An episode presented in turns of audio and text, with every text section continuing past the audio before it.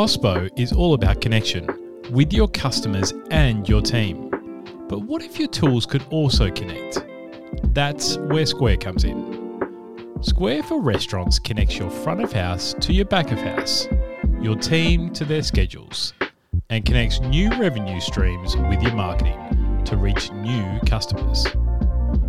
Whether you have one location or many, Square has everything your business needs to connect your vision to reality. Learn more by visiting square.com/restaurants.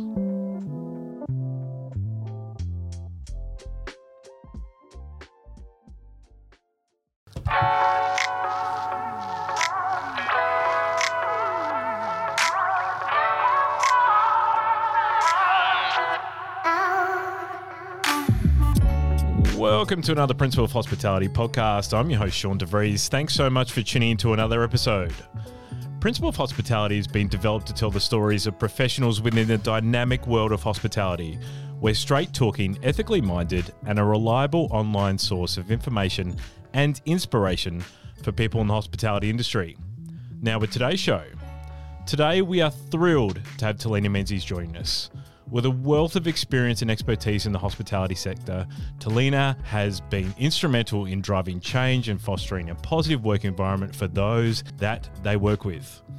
In this episode, we will be discussing a range of topics, including both people development, mental health, team culture, self-sustainability, and embracing change for the better. With all that being said, I'm looking forward to doing this podcast today.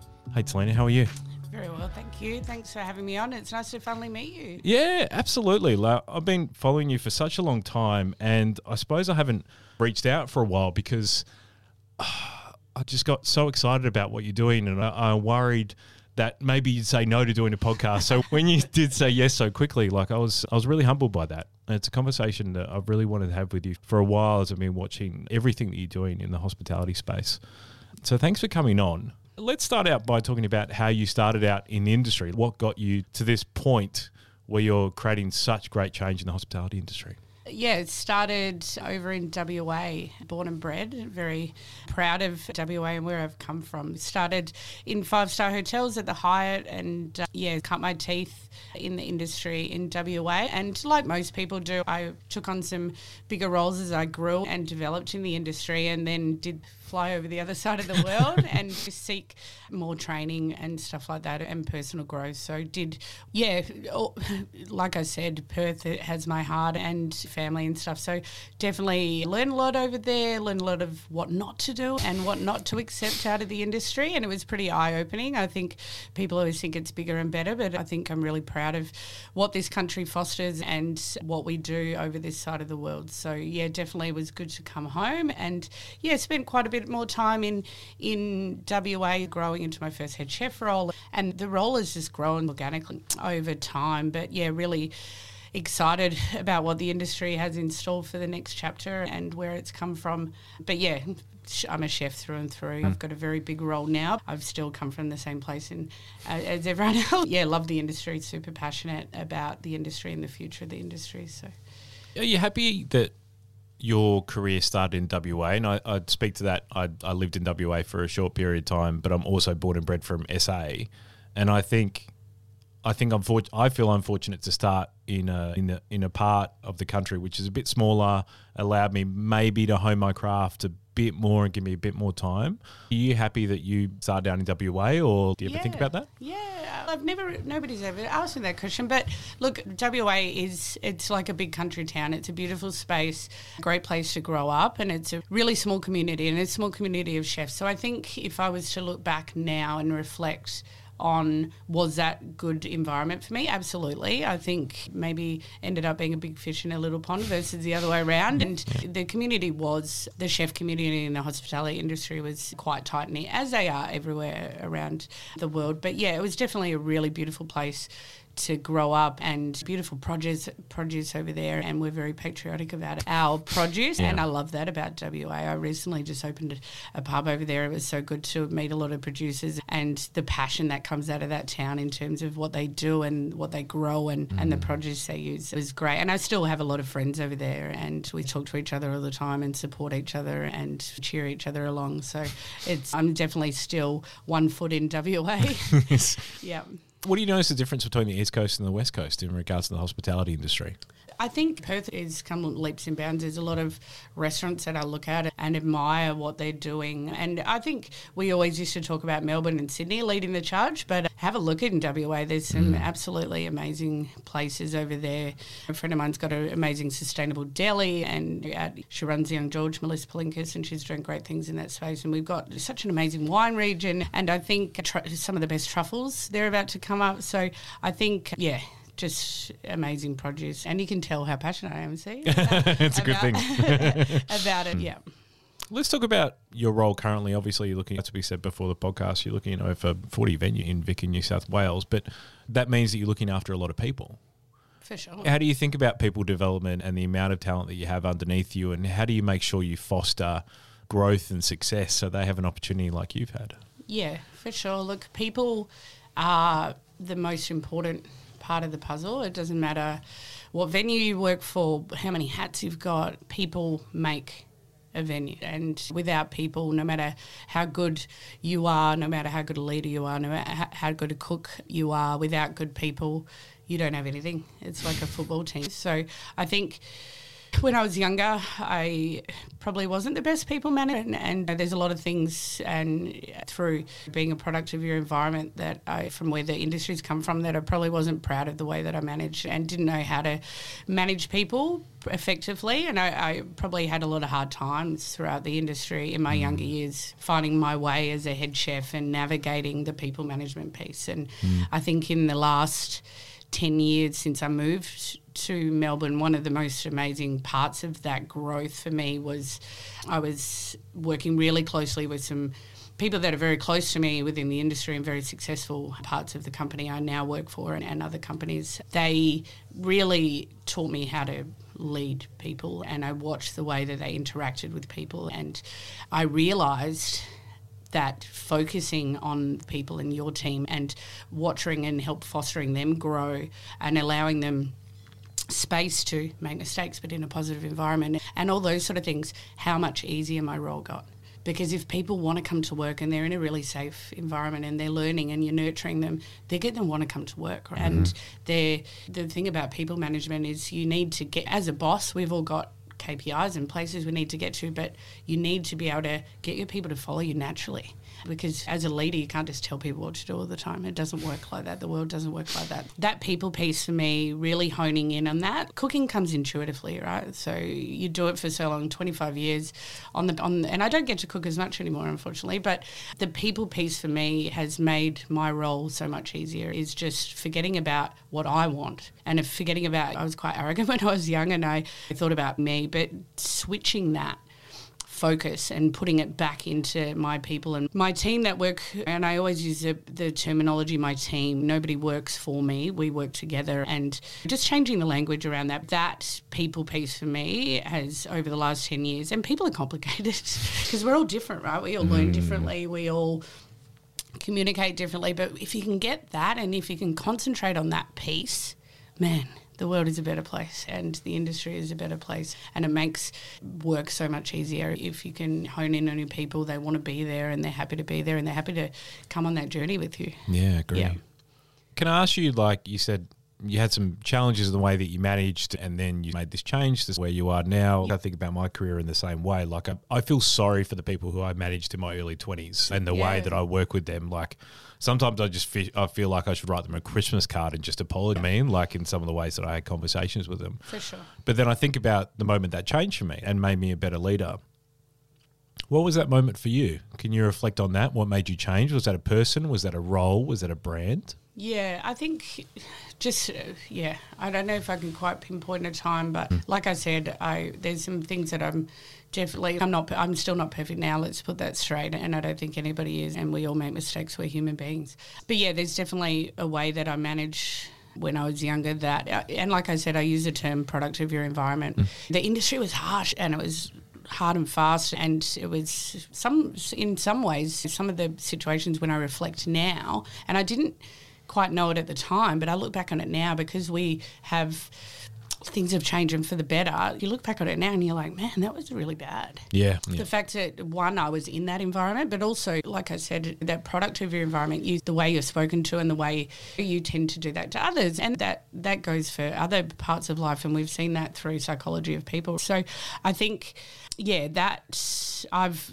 actually had some dark times, to be honest, reflecting on that. And now that we talk about that, and thank God the industry, we're very open and we call out shit behaviour, mind my French, and it's not acceptable anymore. And I have spent times, and I look back where I am now, and I'm really proud of where I am now. Like I said, I'm not perfect, but I have had some dark times actually reflecting on the way that I've spoken to people and things like that, like managed really loudly, and my expectation was that everybody was going to work as hard as me and cook like me and do what my expectation is. But the reality of life and managing people is nobody is ever going to be yourself. I think when that changed in my mindset, that you can't expect people to care as much as you sometimes, or work like you, or you replicate something like you, or because I think we put a lot of expectation on ourselves. Mm. I think the reason why I've worked hard and I've throughout my roles done,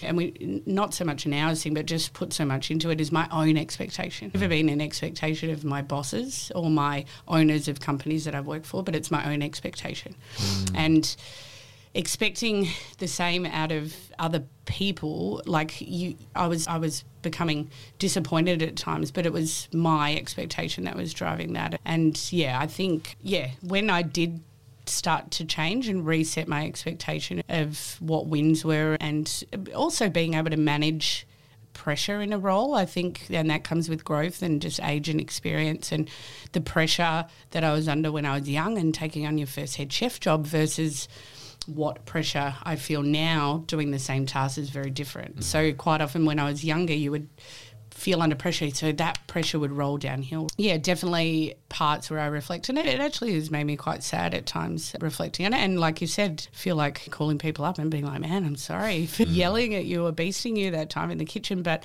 definitely you can't spend too much time looking back. And what we can now focus on is making sure that we create a really wholesome and safe and inclusive environment. And thank God the next generation expect more. And so they should. Yeah, totally agree. And we call out poor behaviour, and the industry is definitely becoming such a more attractive environment for people, and it's so great to see a lot of people and of all different backgrounds coming back into the industry. And when I was younger, there was a lot of like female identifying people in the industry, and they never, what I saw, and obviously myself going through 20 something years and of the industry, a lot of them dropped out of the industry, and because it was a really harsh environment and harsh on hours, flexibility, having family, all those sort of things. And I think it's definitely changed and taken a 360, and now where we have so many more people knowing that they can have a balanced life and that it's a better environment, and it's making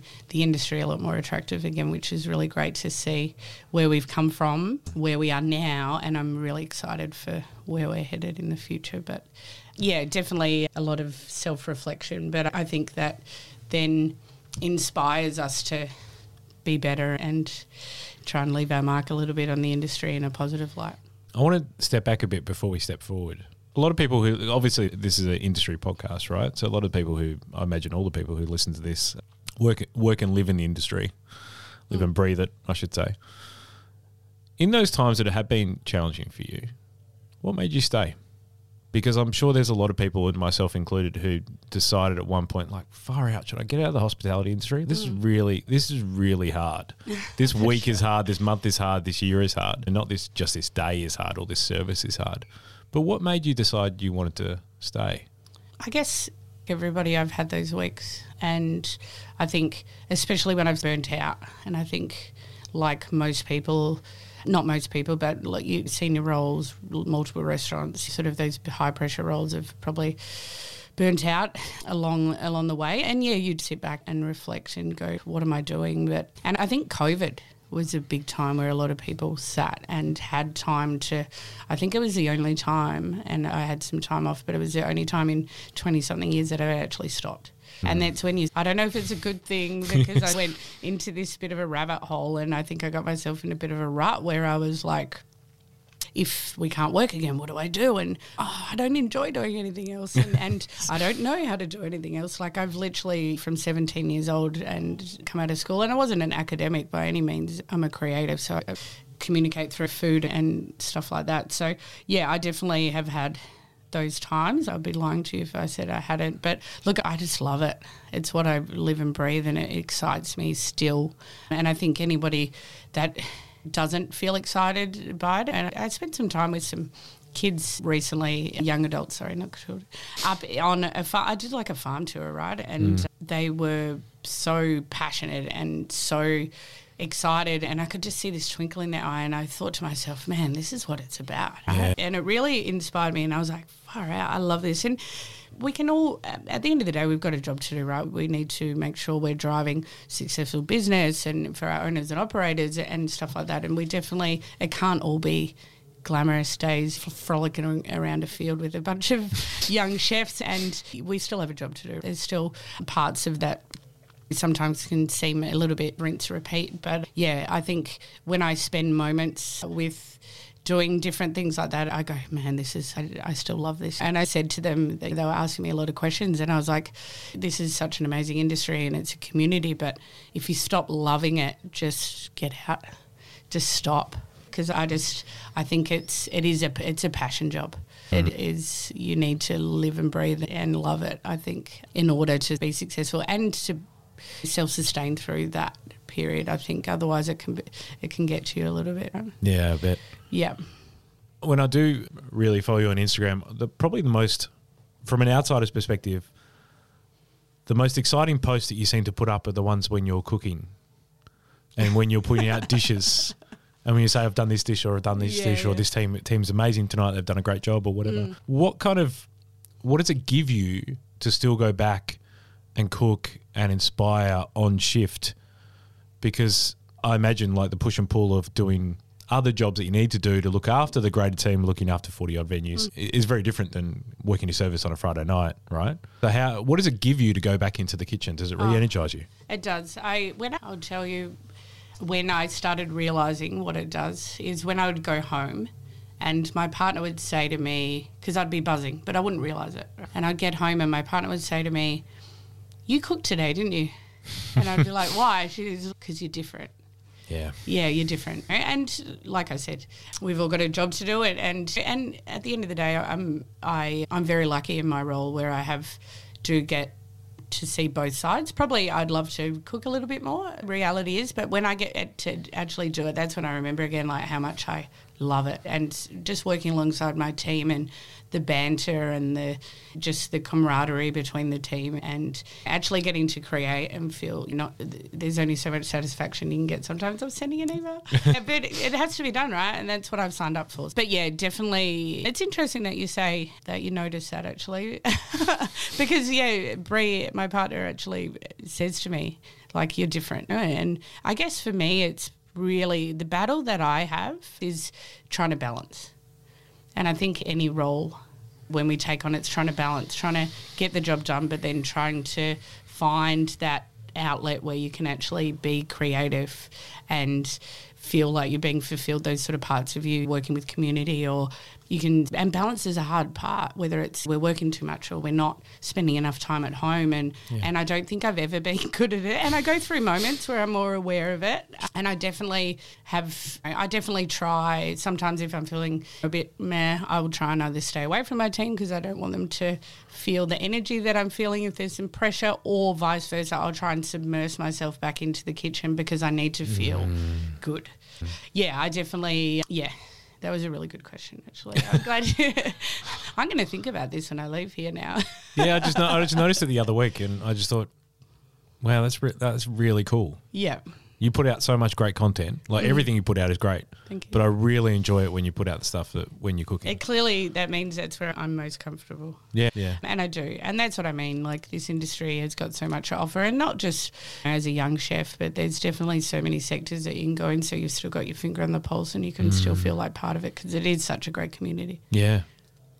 We talked about COVID being this sort of line in the sand moment where we've talked about things that are really important for the hospitality industry and have been on the back burner for a long time, talking points like diversity and inclusion, stuff that is incredibly important, but I think hadn't been really thought about in depth or put into businesses in depth. How have you managed that change in regards to the teams and that kind of stuff that you're looking after, and having these as critical things that we're talking about as our values, as diversity and inclusion, and making sure we treat people with respect and don't overwork people and all those kind of things? Like, how has that been a shift sort of in the teams you've managed? So in terms of the diversity and inclusion or the culture, or the culture stuff as well? Yeah, with COVID, and I guess like with anything, COVID was great because it actually forced people to stop. So within that time, you could stop and really look at yourself and look at your business and have a look at where you're headed. And I think sometimes with any business, we look forward so heavily on growth that we forget to stop and actually look at, in order for us to grow and take that next step, you actually need to look at your structure and your culture and things like that, because you can't keep progressing forward unless you really focus on those things. And I know for us as a company, and I only speak for my experience, so I don't speak on the company's behalf by any means, but we grew really quickly, and now we've come to this really beautiful place where we know we're going to grow massively, but we've actually stopped a little bit in terms of we're looking at the culture piece. And we've just bought, with one of our acquisitions recently, one of the most important pieces of that acquisition was people, and we were really lucky with the Sand Hill Road acquisition to have the CEO move over to us, and Bianca Dawson, and she's amazing in terms of her programs and the culture stuff that she was doing within Sand Hill Road.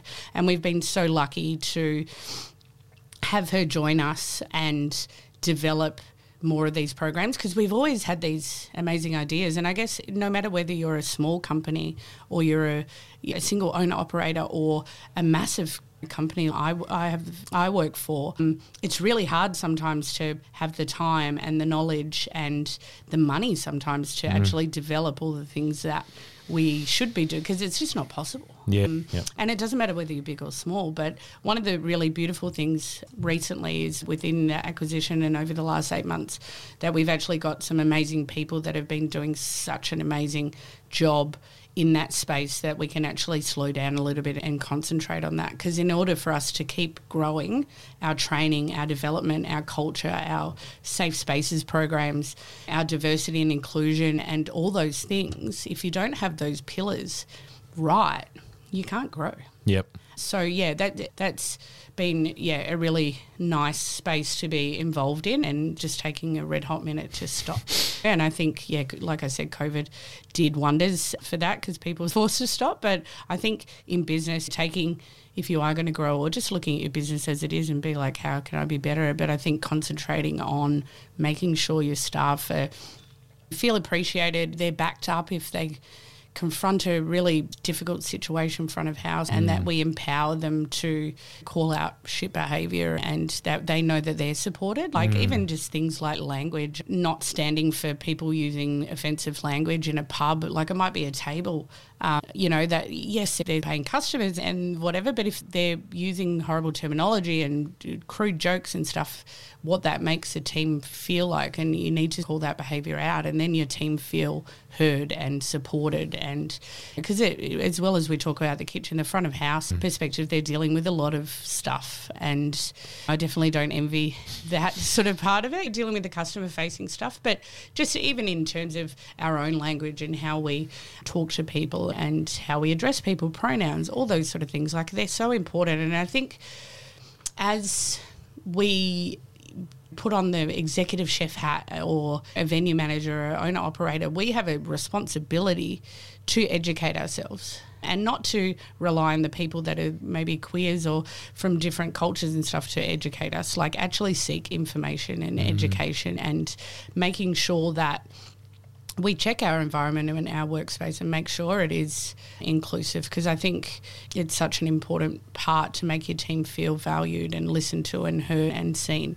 And I think what that can do for you long term in those staff wanting to stay because they feel supported is so important. But yeah, and quite often businesses can get caught up in the financial stuff, but I would, from seeing what the culture stuff is doing within my own workspace, I would recommend it to stop and look at it and give it a little health check and make sure that your team are in that really good environment, because it'll definitely pay off tenfold. Love it. Yeah. How do you think a business can make sure they're thinking about safety of their staff and making sure they're feeling comfortable coming into work, whether that be people they're working with or, as you said, customers? We don't often talk about customers in our industry and safety. The great thing about pubs is they can be a real connector with community because they're local. They're like cafes and bakeries. 100%. People shop them all the time because they're around the corner usually from them and they have an affinity towards them. But one thing I noticed with pubs – because people are there more often and shopping more, they feel more comfortable. Therefore, they feel they have a right to act how they want. And when you mix alcohol with, that's usually sometimes a recipe for disaster, right? Yeah. How are you guys making sure that, you know, the team are safe and feeling comfortable when they come to work? I'm sure that's a challenge. Yeah, and like I said, it's that education piece and letting people know what is acceptable behaviour and what isn't, and just making sure that the teams are trained in how to deal with difficult situations. When you deal with a difficult situation, the most important part is diffusing that in really quickly. And I think if you do that in the appropriate manner, and like I said, I go back to my other point, it then makes your staff feel you're supported, and also customers, calling out other poor behaviour and within customers and how that actually makes other customers feel. Yeah. You know, like I actually went to Marco Pierre White last night, very inspirational, and he's such a great man, but he was talking about he was talking about how he was known for kicking people out of his restaurant. Yes. Right? And it was quite funny. He was telling us stories, but also what he said was, and I'm not sure exactly how he said it, but I'll try and do my best. Sorry, Marco. But he talked about every single one of those tables is a paying customer, right? So you can't have, just because one table is paying and spending money, they shouldn't be upsetting the rest of the people in the restaurant, right? That's a great point. Yeah. And everybody's money is the same. And I think, yeah, he definitely said it better than I did. But, yeah, it was a really good way to think of it. And like I said, making sure our customers are safe is as important as human, and making sure that they feel like they can walk into a venue that is safe and inclusive and accepting of all is definitely our aim. And, yeah, the pub stuff and community, I'm so happy to sit in that pub space. I think throughout different stages of my career I've wanted to do other things, but I'm probably outside of my skill set, but I feel really comfortable in that space. And like you mentioned, the best thing about a pub is they are the centre of community. You go to the pub and play trivia, you go when you're having a bad day, you go to celebrate a good day or a birthday, and, you know, you can access them multiple times. And I know from working in pubs you build relationships with the regulars, and sometimes you offer them somebody to talk to and whatever, and they become part of the family within the workspace as well. So yeah, that is the beauty of pubs and why they're pretty very close to my heart. And even my local pub, not that I get there very often, but it's a space where you walk in everyone's name and you feel at home, right? It's a nice feeling. Yeah. How are you dovetailing on that? Like, how do you feel we've changed in the industry when we talk about mental health and when we talk about burnout, either front of house or back of house or managers? Managers have to make sure they can navigate many more different conversations than they might have done when we first started out in our career. What do you think we need to do more as an industry to make sure we can support the people that work for us from a mental health sort of angle? There's sort of two pieces of this, and I think I'm only just realising this now after burnouts myself, and I'd be lying if I said I hadn't burnt out quite badly through different stages of my career. And I think when I was younger and I'd burn out, you were just too proud to talk to anyone because you didn't want to let anyone know that you weren't coping. But I think the beauty of the industry now is we are so open to conversation, and everyone's taking the time to, and it's not just about – Are You Okay Day and just slapping a thing up on your work page and stuff like that. But you need to live and breathe that, and you need to make sure that we're actually taking the time to have those conversations. And it needs to be scalable as well. It's hard. It's one venue versus 400 venues. But, yeah, the mental health piece, thankfully, we're discussing it. And it's something I think that in order to be a leader, first and foremost, and we talk about like self-sustainability, we need to be okay within ourselves. And I think as a leader, and what I've probably neglected, and I'm sure some people out there can relate, is my own mental health. So you get caught up in helping other people, and you get caught up in delivering in terms of your work and stuff like that, and we really, really neglect ourselves. And I think the only way the industry and we can be sustainable as people and make sure that the industry stays alive is if we're making sure, first and foremost, as a leader and as a person, that you are okay and allowing yourself that time and space. And I will quote that I'm definitely not good at it, and I have struggled through it, and I'm still trying to find the balance. So I'm definitely not sitting here and saying that I'm good at it, because I'm not. And it's something that I've really identified, as even recently, that I need to, in order for you to be a good leader and to lead people and inspire people and all those things and manage people, you have to be okay, first and foremost, with yourself. And quite often throughout my career and through, like I said, through my own expectation and me working and burning myself out is my own expectation that's driven that, not anybody else. You concentrate on making sure everyone else is happy and safe and even in an inclusive, all these things we're talking about. Yeah. When do you put the time into yourself? Yep. Do you know what I mean? So I think finding that balance in order for you to have a longevity of a career is so important. And I think we need to discuss that more openly. And we talk about checking in on our staff and checking in on teams, but what are we doing for us? Yeah. Are we filling our own cup enough? Are we checking? Who checks in on us? And I think that is something to be mindful of and watch. Because, yeah, you can get caught up in a rut where you're so concentrated on the business and other people that you all of a sudden go, I'm not okay. And in order for you to continue to work and succeed, like, it's very hard then to get back on track if you're neglecting your own mental health. So, yeah, I think trying to find that balance between, and it's like anything, it's like work, home, partner. My dog's a very part of that pillar. But, yeah, trying to find the balance. Good luck to try, because if I could write a book on it, I'd probably be it'd be a great book. I'm sure it'd be a big seller. But if anybody has any tips and tricks on that, please contact me directly. But I think, yeah, trying to find that balance. But also, yeah, first and foremost, mental health needs to start with yourself. So if one bit of advice would be to concentrate on that. But yeah, like I said, the industry is on this path that is such a beautiful path, and it's really nice to see where we've come from. And being 90s in the industry and where we are today and where I think the trajectory is for the future, it's looking good. Yeah. It's looking really good, and thankfully things have changed over the last sort of 20 years. Definitely, yeah, mental health needs to be at the top of everyone's thought process, and we can get lost in other things at times, but I think investing in your people and making sure that they're okay, because if they're not, you can't be at your best. Yeah, absolutely. I recently actually sent a heap of my chefs, my senior team, they went to an event for Movember, I think it was at Mo Hospo, Seb at Oko, I think, was running a sort of panel and stuff. Mm-hmm. It was really good. It was for guys to get together, and there was some really successful people on the panel, and they trucked across to that, which was really nice that I sent them off as a team and to listen, and because I definitely want them to open up and talk more about how they feel and how to deal with pressure and how to deal with stress. Mm. I wish at one stage that somebody had talked to me about it, and I might have had a different trajectory at different points in my career, but I self-managed it. I'm still here. We're definitely not perfect, but yeah, the beautiful thing is, long story short, we're definitely, it's a conversation and it needs to be had. I think we've lost far too many amazing chefs and friends and in the career, in the industry, and it's really sad. So we need to make sure that we band together and stick together and talk to each other and make sure that, yeah, we're here for a long time.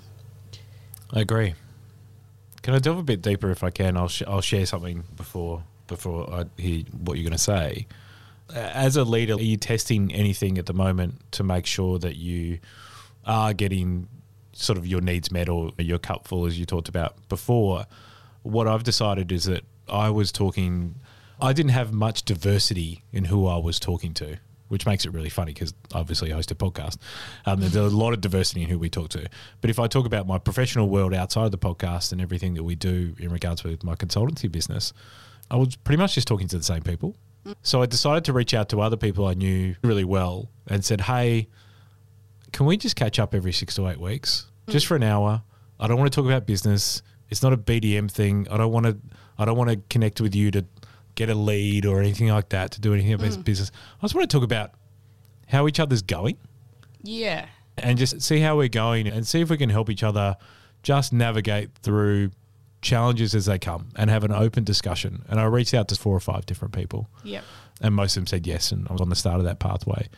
And also I see psychologists every other month and that kind of stuff, and I think that's always a important path as well. But are you testing anything for yourself at the moment, if I can ask you? No, I think that is a really great idea what you've just talked about, and because sometimes when you speak to people that know you, you're not getting the right information, you're not getting the right advice. 100%. I actually met up with a chef within the last week, and she follows me on Instagram, and she wanted to have a sort of chat about where she was headed and what she was doing. And she actually, the beautiful thing and we talk quite a lot on Instagram and go, oh, that dish is amazing and stuff. But she just wanted somebody to talk to in terms of where she said, you're a bit of a powerhouse in the industry and this is where I was going. And we just talked shop. And I think what the really beautiful thing about that was, and what she said, she didn't want people that knew her or were going to be, she wanted to talk to somebody that wasn't like emotionally connected or friend connected and stuff, that she could just get some really raw, honest advice and how do you do this and what do you think the right approach for this? And I think that is a great way to start. And I think having that conversation with her the other week was definitely something I was like, I need to do this more, because sometimes it's nice to know that you're not the only one going through X and that they're feeling the same. Yep. That it's not just you. And I think even just those conversations, and sometimes, like I said, it's nice to take it away from your partner because you're only getting one side of the story. But, I definitely think that's a great idea, and, I think I should do the same. Please let me know how you go. Yeah. Is it hard to balance your time in a world now where you have such an amazing profile, and I see you working with so many different brands and doing different things and speaking engagements and on panels and supporting brands and stuff like that? Is it tough for you to work out who you're going to support and what you're going to do? You know, you don't burn out yourself. It must be a challenge. Yeah, I'm still not perfect at that. Look, I love doing stuff within the industry. Even it's nice to step outside my world, which is my work world, and into something else, and it is refreshing. Even though it's work, it still doesn't feel like work to me. It does fill my cup, and it inspires me because I meet new people. But definitely, I think for myself, I'm really conscious of who I talk to and who I work with, and the really important thing for me is just making sure that our values align. So definitely I will support, and really proud to work with different fish people and stuff. And I don't get – there's nothing that's paid or anything like that, but I'm very passionate about what I do and what I use and even what I wear. Just see that plug. Yes. Absolutely. But no, I think, for me it's just I love – if I find a product that I love and I support, I want to support it. And especially once I learn the story behind the business and who's growing it or who's making it and where it comes from, I definitely get pretty passionate about a product or a brand. But I, definitely make sure that it aligns with my own values. And I have had meetings with, there was a very long time ago, I was looking at doing a project for youth, and I was talking to a uniform company, I remember, to see if they wanted to support that program and for underprivileged youth and stuff. And everything was about them and what I was going to do for them. And I just realised that it wasn't right for me, and they didn't really care about the project that I was trying to do. It was like, how was I going to promote their product and how many posts I had to do and stuff like that. And everything I do is organic, and I would never put anything on my profile that I didn't believe in. that I'm not, I've got this amazing teeth whitener and I'm going to show it to the world. But yeah, look, I do a lot, but I've definitely, you have to pick and choose, and I've got to a point where you have to slow down a little bit, and I've definitely, it's that balancing. I need to have, there's points where work has got a lot and I've got projects happening, so I need to say no to stuff. And but it's definitely making sure that it aligns with my values, and that's really important that you're working with like-minded people and stuff like that. Yeah, you get to know that pretty quickly, don't you? But the more you get experience in the industry, you understand who's aligned and who's not. Correct. What, the fish part, why fish? That's super interesting, because I saw you on Landline a couple of weeks ago, been interviewed about that as being part of an event there. But what made you get excited about that? Oh, I obviously I have a really good relationship with Uma, the fish girl, and she basically supports amazing brands. So she works with amazing, she's got the Scampi Caviar, which is her brand, but then she also looks at, you know, cobia and stuff like that. So she supports really good and really good brands, but also underutilized products, which I think, and she just gets them in front of us, and normally we wouldn't have access to them or know about them, and she's so bloody passionate, and that oozes through everything she does. So I think, and I've got, I probably work with my fish suppliers and stuff more than I love seafood, and there's a lot of really great sort of sustainable products out there, and so it's probably a little bit more to where I've navigated at this stage in my career. But yeah, I work with brands, Aura King, I'm an ambassador for them. I love the product. I flew over there and I fell in love with the team and the farms, and I just saw where it all came from, and that for me is really important, knowing where your food comes from and the people behind those brands. And if I'm definitely going to eat salmon, I only eat one type of salmon, and there's a lot of reason behind that, which I'm sure a lot of people know, into that sort of toxic stuff that's come out of Tasmania, which is really sad. So yeah, definitely my heart goes towards the seafood sort of sector, but definitely not limited to, but yeah, it is passionate for me to make sure that whatever products, even though we're such a big pub group, I'm still so passionate about making sure we've got the right products on the menu, and that they're from the right farms, and that I know where the product comes from, and that I'm really proud to serve it in the pubs and use that product. So I think people like Uma, and obviously people like yourself who are training the industry in a way through social and people in the industry following you and understanding things and learning more. Do you think people like yourself and Uma are going to be even more important moving forward to really inspire the industry even more and train the next chefs and hospitality leaders who are coming through? Do you ever think about how important your role is in that way? Because I certainly do. I've never thought about that before, but I think definitely people like Uma, we need people, and we need more people like that. And I know at the moment Lou and Costa are doing a bit of a thing from WA. They've got an amazing brand, which is a Coyo, which is a pearl oyster, and they're doing their sort of thing at the moment is change one thing, and it's really amazing chefs, and they work with Annalise Gregory, Matt Stone and Melissa Palinkas and people like that. But it's just trying to get people to think about the sustainability of the industry, and you don't have to change everything, because it's impossible. It's such a big task, and I think we put so much pressure on ourselves to, oh, I've got to get rid of plastic, and I've got to do this, and I've got to do that. And it can be really, that's a big thing for a small business and a big cost. But I think the notion of changing one thing or switching this fish, which is bad for the environment, for this product, we don't have to do everything, and we can't do everything. Yeah. That's when you're going to burn out. People like that, just getting us to just think better, and hopefully we can be better and make the world a better place. I love that. Yeah. Just one thing at a time, not everything all at once. Exactly. And that's what we need to think about more. And even for myself sometimes, and I've tried to say to my team sometimes, and this is where, like, when I would fail when I was younger, was because I'd see that's where I'm going to be. That's where I want to head, and it's way up there. And if you keep trying to head for that, you're going to be bitterly disappointed, because it takes a long time. And sometimes you never get there. You're going to get 80% of the way there. But if you can actually create measurable wins for yourself and places to actually head, and you can actually celebrate them and go, I might not have done all this, but I don't use any single-use plastics, or I only use fish from Good Fish Project that are naturally caught, or whatever that thing is. You will have it much, you'll feel like you're actually succeeding, because I think, yeah, if we try to do everything, the reality of is we just can't. So yeah, the Change One Thing movement and that discussion, along with all the work that Uma does, I think it's really important. That's great. That's really prolific, because I think as an industry we want to do the right things, but it's overwhelming as hell if you're coming from a standing start.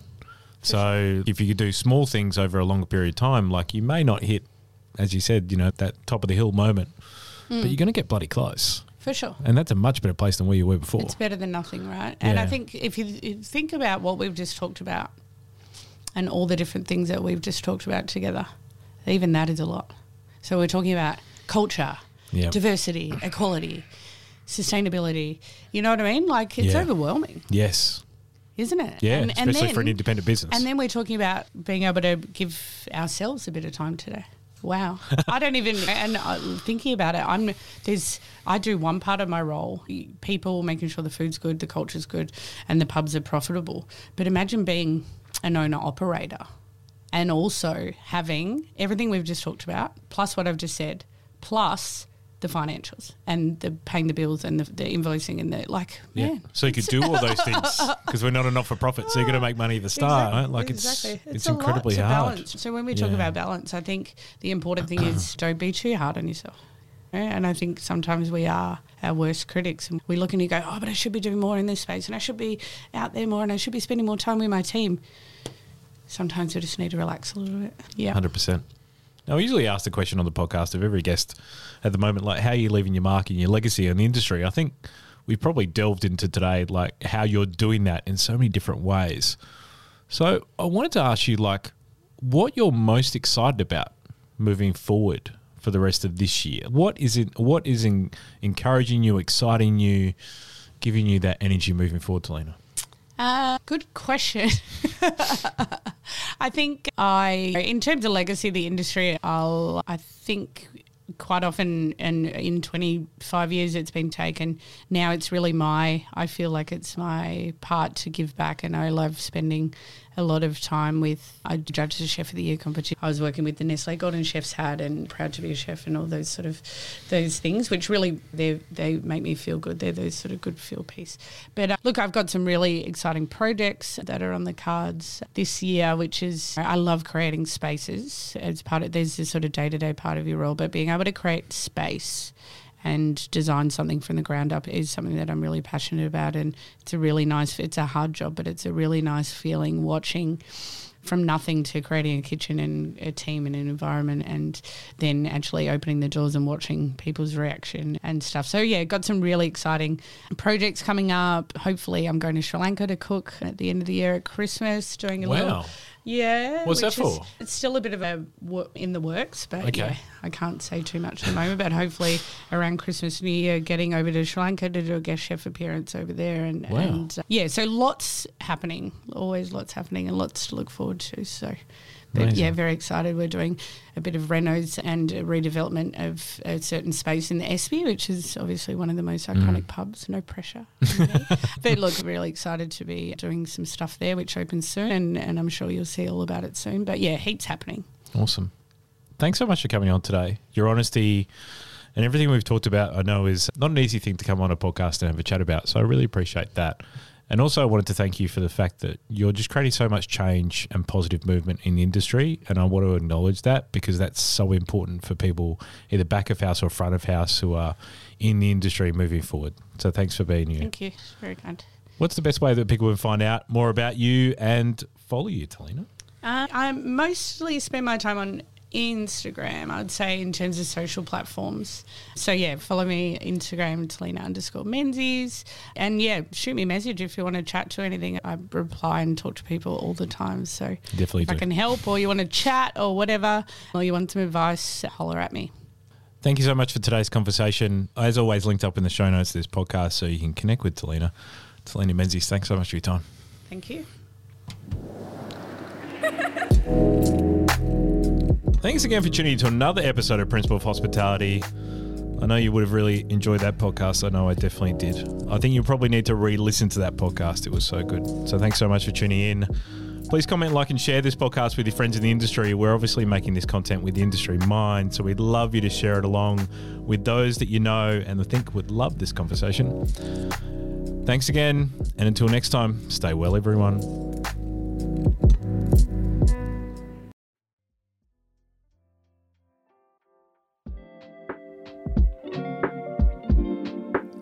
Hospo is all about connection. with your customers and your team. But what if your tools could also connect? That's where Square comes in. Square for Restaurants connects your front of house to your back of house, your team to their schedules, and connects new revenue streams with your marketing to reach new customers.